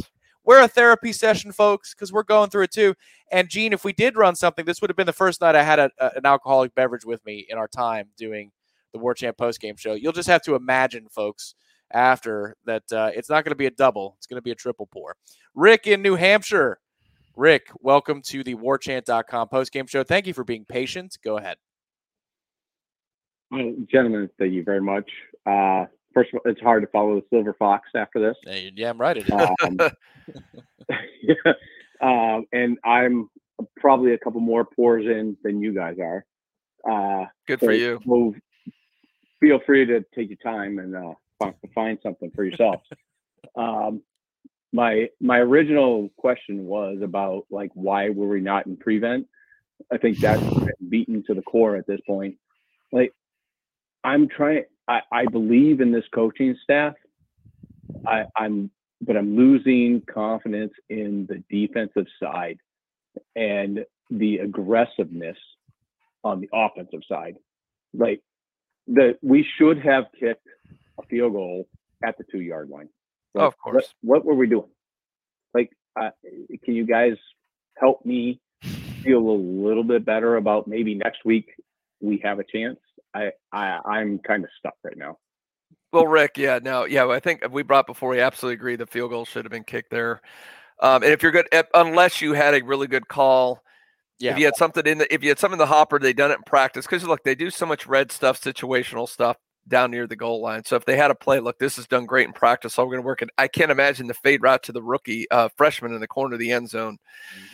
That that was not a good call at all. Now I will tell you, yes, they absolutely have. A, I think it's shot. I still think because that defensive line looks good. I think McKenzie on the whole looks pretty good. The running game, if you play the right running backs and you do the right situations with them, I think they're running the ball well. So I think they're in a position they could absolutely beat Wake Forest. They're probably, I don't know, I'm guessing to be like a three point underdog at this point would be my guess. So I mean, they're they're I think they're very much in the game. It's a winnable game for them, and it's a mu- absolute must win game for them. Yeah, I, I agree. They can still win that game if the if they can hold it together. Now, the one good thing Yeah. Dean, is they're going to have one hell of a game plan for Wake because clearly they've been installing all. so they're going to Look at look at you as a glass being half full. Look at Tom. There we go. Uh, Gene, speaking of that, if you want to fill your glass real quick, I got to do one more read for team paper, and then we're going to take a couple more calls and we're going to wrap up. So, real quick, want to remind you guys about our sponsor this week. We welcome them aboard. Team paper, you guys got a ton of exposure tonight, like a, a ton of it. Not for the right reasons, but stick with us. And obviously, you folks, if you want to support uh, some of your favorite athletes, here you can with Team Paper. What is Team Paper, you ask? It's a website, teampaper.com. Uh, it is created in the era of NILs to connect you to more of your favorite athletes. At teampaper.com, you'll find videos made by your favorite players for you, the fans. You'll learn personal backstories, hear motivational tips, maybe some drills, things like that. And as I said before, perhaps coping mechanisms as well. Uh, Team Paper was created for a simple mission. Athletes can't spend any time making money outside of what they do. It's too much to be a football player. You can't hold down a full time job or a part time job. So, this is what they're doing 80% of every purchase you make at teampaper.com goes right in the pockets of the players. And if you buy the Tallahassee bundle, which you see, you go to teampaper.com on a different tab, you'll see the Tallahassee bundle. There are 16 athletes so far uh, from Florida State uh, that are a part of this program. All proceeds are distributed evenly to these guys. If you want a discount, use code WARCHANT at checkout to receive $10 off. Guys, frankly, this is a great way to support players directly. We're in a different day and age where $100 handshakes, I suppose they're they're allowed these days. This is your way to do it on the up and up with a great organization in Team Yes. Paper. That's teampaper.com. We thank them for their support of this show and obviously finding a way to support athletes as well. Yeah, yeah, really neat concept. And, and anything else has gone on tonight, Tom? We've had, now I've had to block a sex uh, bot or Oh, a, yeah. a porn bot that has tried to infiltrate our chat. So it must be an A- it's got to be the ACC network. It's something they did, I'm sure. That's correct. Uh, yes, they got into the Zoom calls, they got into the bots, and now we get in with Nate from Texas. Nate, you heard the bell. You are on with Gene and myself on the War Chant post game show. Go ahead. Thanks for taking my call, guys. Oh, Um, I was gonna. I appreciate y'all leaving me on hold for a while because it let me calm down. Um, but I was gonna. I was gonna rant and rave, but I know I want to get y'all out of here. Uh, I'm gonna leave y'all with this. If we can't convert on a third and one, if we can't get one yard against an FCS team, we don't deserve to win, and it is what it is. Y'all have a good night. Thanks for taking my call. All right, Nate. Very concise there, Nate. Uh, he's right. He's right. You get Yeah. the down with a buck forty-seven or whatever it was to go, and we are. Again, I think it's more on the call, though. I think you, you can pick up if you just line up and go against the man on man. I think you can pick up that one yard. I think that's more on the coaches uh, for the play calling and the, what they did on that scheme on that play than than anything else. I, I'm not I'm not a big fan of that. If you can't pick up one yard, you know I've seen the best team. You know the Tampa Bay Bucks sometimes don't Oh. pick up that one yard against an inferior opponent. It does happen sometimes, so I'm not sure I buy that. But to me, it's more indicative of again bad coaching. So we'll see. To me, this if the coaches go out and coach a good game against Wake Forest, I think they win the game. And if the players have not given up, if the players still have bought in, I think they can. I think they not only can, I think they will win the game. But those are two big ifs. Yeah, I hear what he's saying though. It's an FCS opponent. It's a Yeah. Like I, I, I get it. I feel it, and I appreciate the uh, the brevity of the call as well. We go to Yeah. Travis in Iowa, who has been waiting for some time as well. Travis, big day for you in that state with the Cyhawk Trophy being played for. How's it going, man? Well, first of all, I don't really give a damn about the Cyhawks.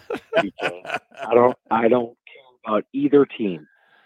Uh, just one thing I wanted to say. Well, first of all, thank you for having me. Um, first time caller to this too. I have been a Noles fan. I can remember the day that I saw the first game. It was January first, nineteen eighty-eight, in the Fiesta Bowl and I was nine years old. And I have religiously followed this team on obviously the different sites, all the games, everything. Every game is recorded. And I got to say that this is the worst loss I have ever endured. And there's been some bad ones, especially in the last, you know, five to six years, and then a little bit in the you know you get into the Jimbo era, there were some bad ones too, but this one was the worst. And um, but going back to my question, uh, I don't understand why we don't run the ball more. Why Sean Corbin is even taken out of the game. You know, between him and Ward, and our offensive line actually shows that they can run block. And I know McKenzie had time tonight. He did. He ran around because, quite honestly, our receivers are bad. But we do that well. So why do you think those get? They're constantly trying to have this passing game when you know I feel like we should be running two out of every three downs at least. Uh, yeah, it's a fair question, and I, I think the answer is not one that you're, you're going to want to hear, Travis. Uh, much like you don't want to hear about the Cyhawk Trophy. Um, they were trying to work on stuff tonight. Yeah, they were trying to work on stuff for the long haul, and they got caught. They got caught doing that. And to your point, 33 carries for the three-headed monster, so to speak, more like a two-headed monster. Uh, Corbin, Ward, and Toafili. Of those 33 carries, Jashaun Corbin got 10 of them. And that's going to be something that bothers people for a while this week as well. And it should. Because, you know, if you're going to rank who, who should have touched the ball, like you say 33 times, who should have gotten the ball 22 to 25 times? It's Corbin. And who should be the second back in that situation? It's. Deshaun Ward. And if you build enough of a lead, who do you get in there? All right, Toafili, let him get in there. But this is uh this is the plight. it's not a great answer. I don't, I don't think it's going to satisfy you, but I think that's the truth. Gene, would you agree? Yeah, I mean, I'm looking at stats right now. But Jashaun Corby, even when he got he got docked a little bit because that last silly uh, Wildcat nonsense. Yep. Yep. But he still, even with that, 7.3 yards per carry. Uh, Treshaun Ward, 5.6 yard per carry. Toafili, 2.2. And it felt and he seemed to, he seemed to always be in there when you needed those yards when the game was on the line. You had the guy that was averaging 2.2 yards per carry in there. Yep. I mean, it's again, it goes back to whether it's scheme, being cute, Yep. personnel decisions. It's just over and over. It, it always falls in the coach's lap. I don't think I've ever seen a game where I put so much blame on a loss on the coaches as I have on this one. It's just it's inexcusable everything they did in this game. And and Travis may be right. This could go get it. It's right, definitely in the conversation for being the worst loss in history. If this does ultimately undo this season, right? And you, we're looking at another two, three win season, and the recruits bail. Yeah, I look back at this and go, "This was the one. This was the worst loss in history." Yeah, yeah, it's it's got a chance. Uh, final two callers who've been waiting for a half an hour, and we appreciate your patience. And then we'll wrap it up here on the WarChant.com postgame show. Wyman in Orange Park. Wyman, go ahead.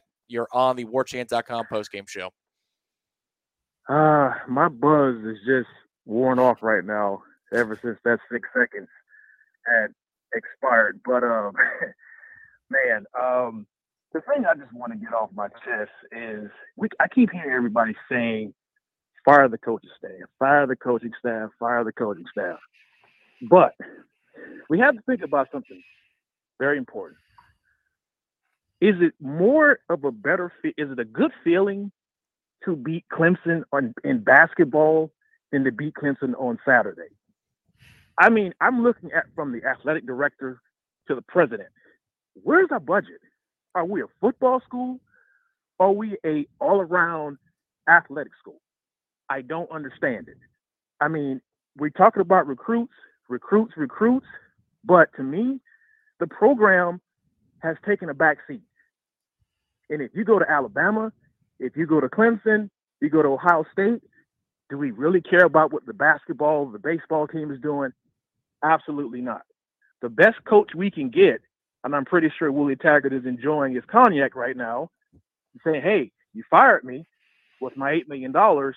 You got a you got an American Conference coach. What do you expect?" To me, the budget is just not there. We don't have the players. We don't have the money.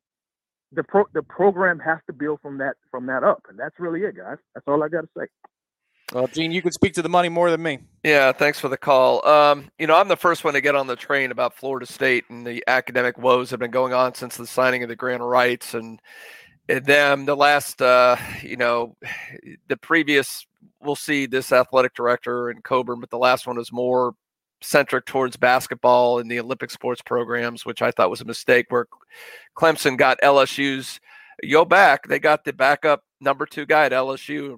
Is it Radovich or Radakovich? Yeah, Ratkovich. Yep. Mhm. Yeah, so he comes in and he's a football center guy. So they make no bones about it. They went 100% in on football. So I do think that is a factor. But at the end of the day, I still, you know, Florida hired Urban Meyer. You've got example after example of, of schools hiring lower level coaches that have come and had great success. So I, I don't necessarily know if that decision was based on a budgetary limitation.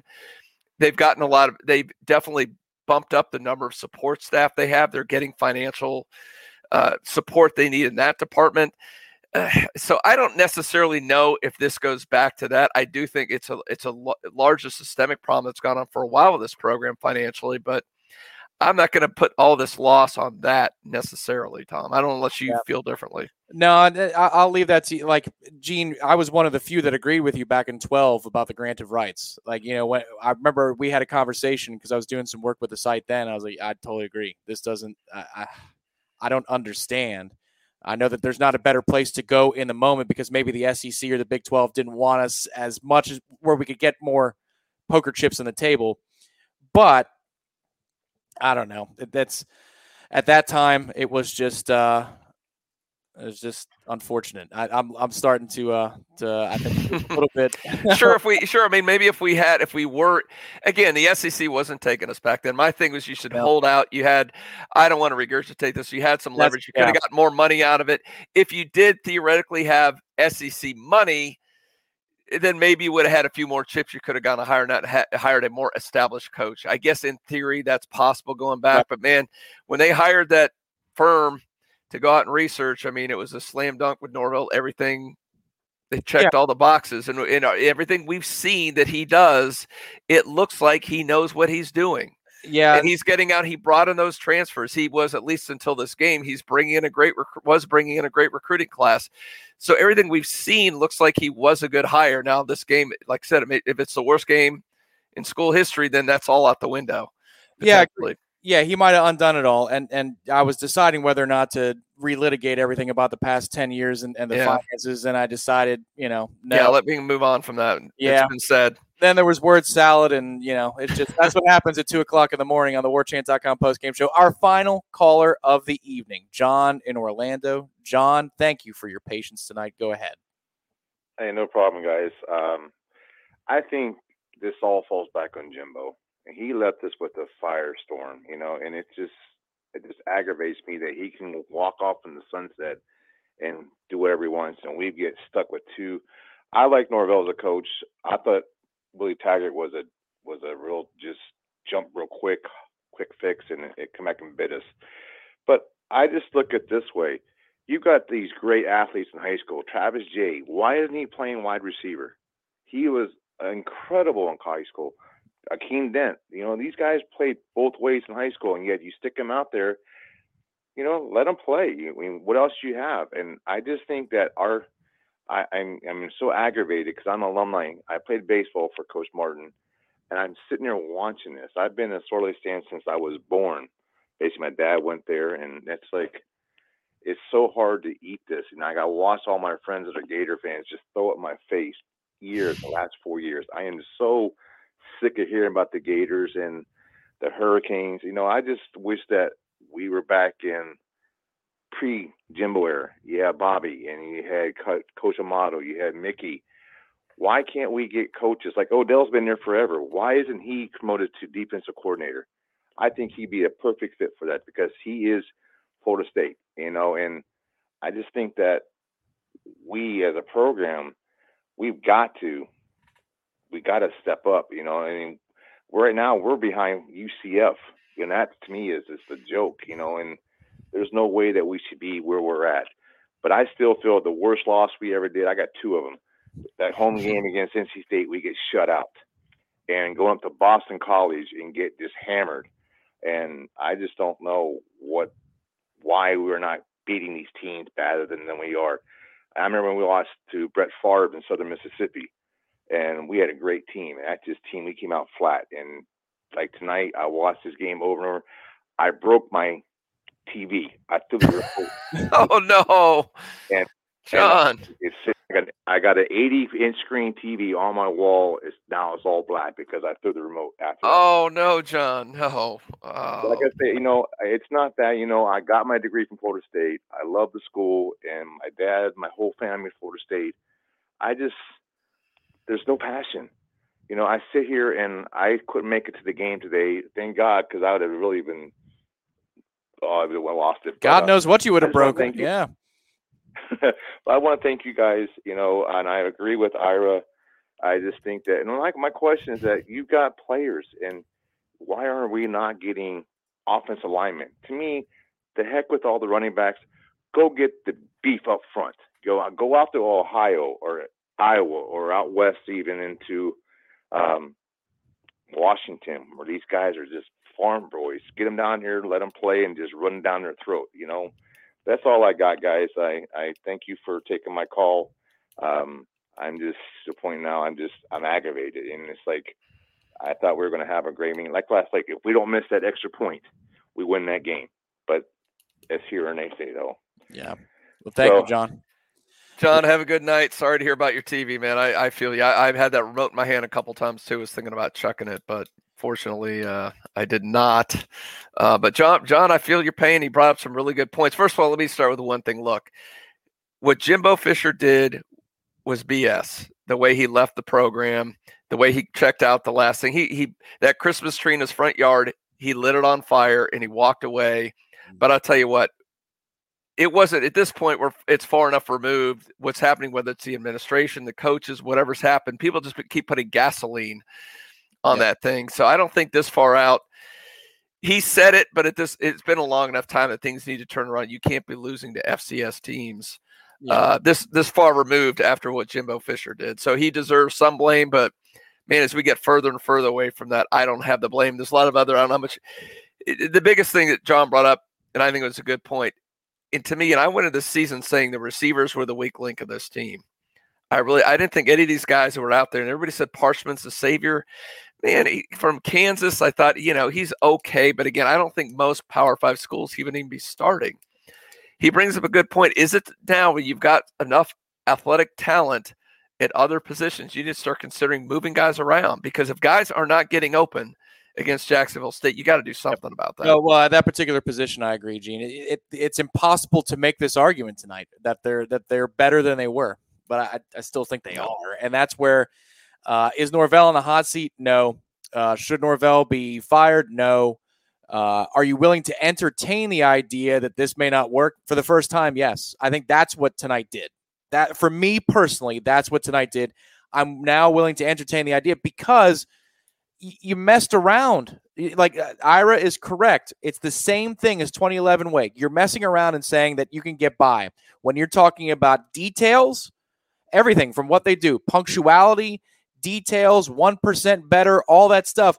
That rings hollow. That rings hollow mm-hmm. when it is apparent that you are and and again, they might argue that they weren't, but t- to us in the in the media community, in the fan community, in the stands watching on television, that appeared like we were preparing for Wake with live ammunition out on the field, and we got burned for it.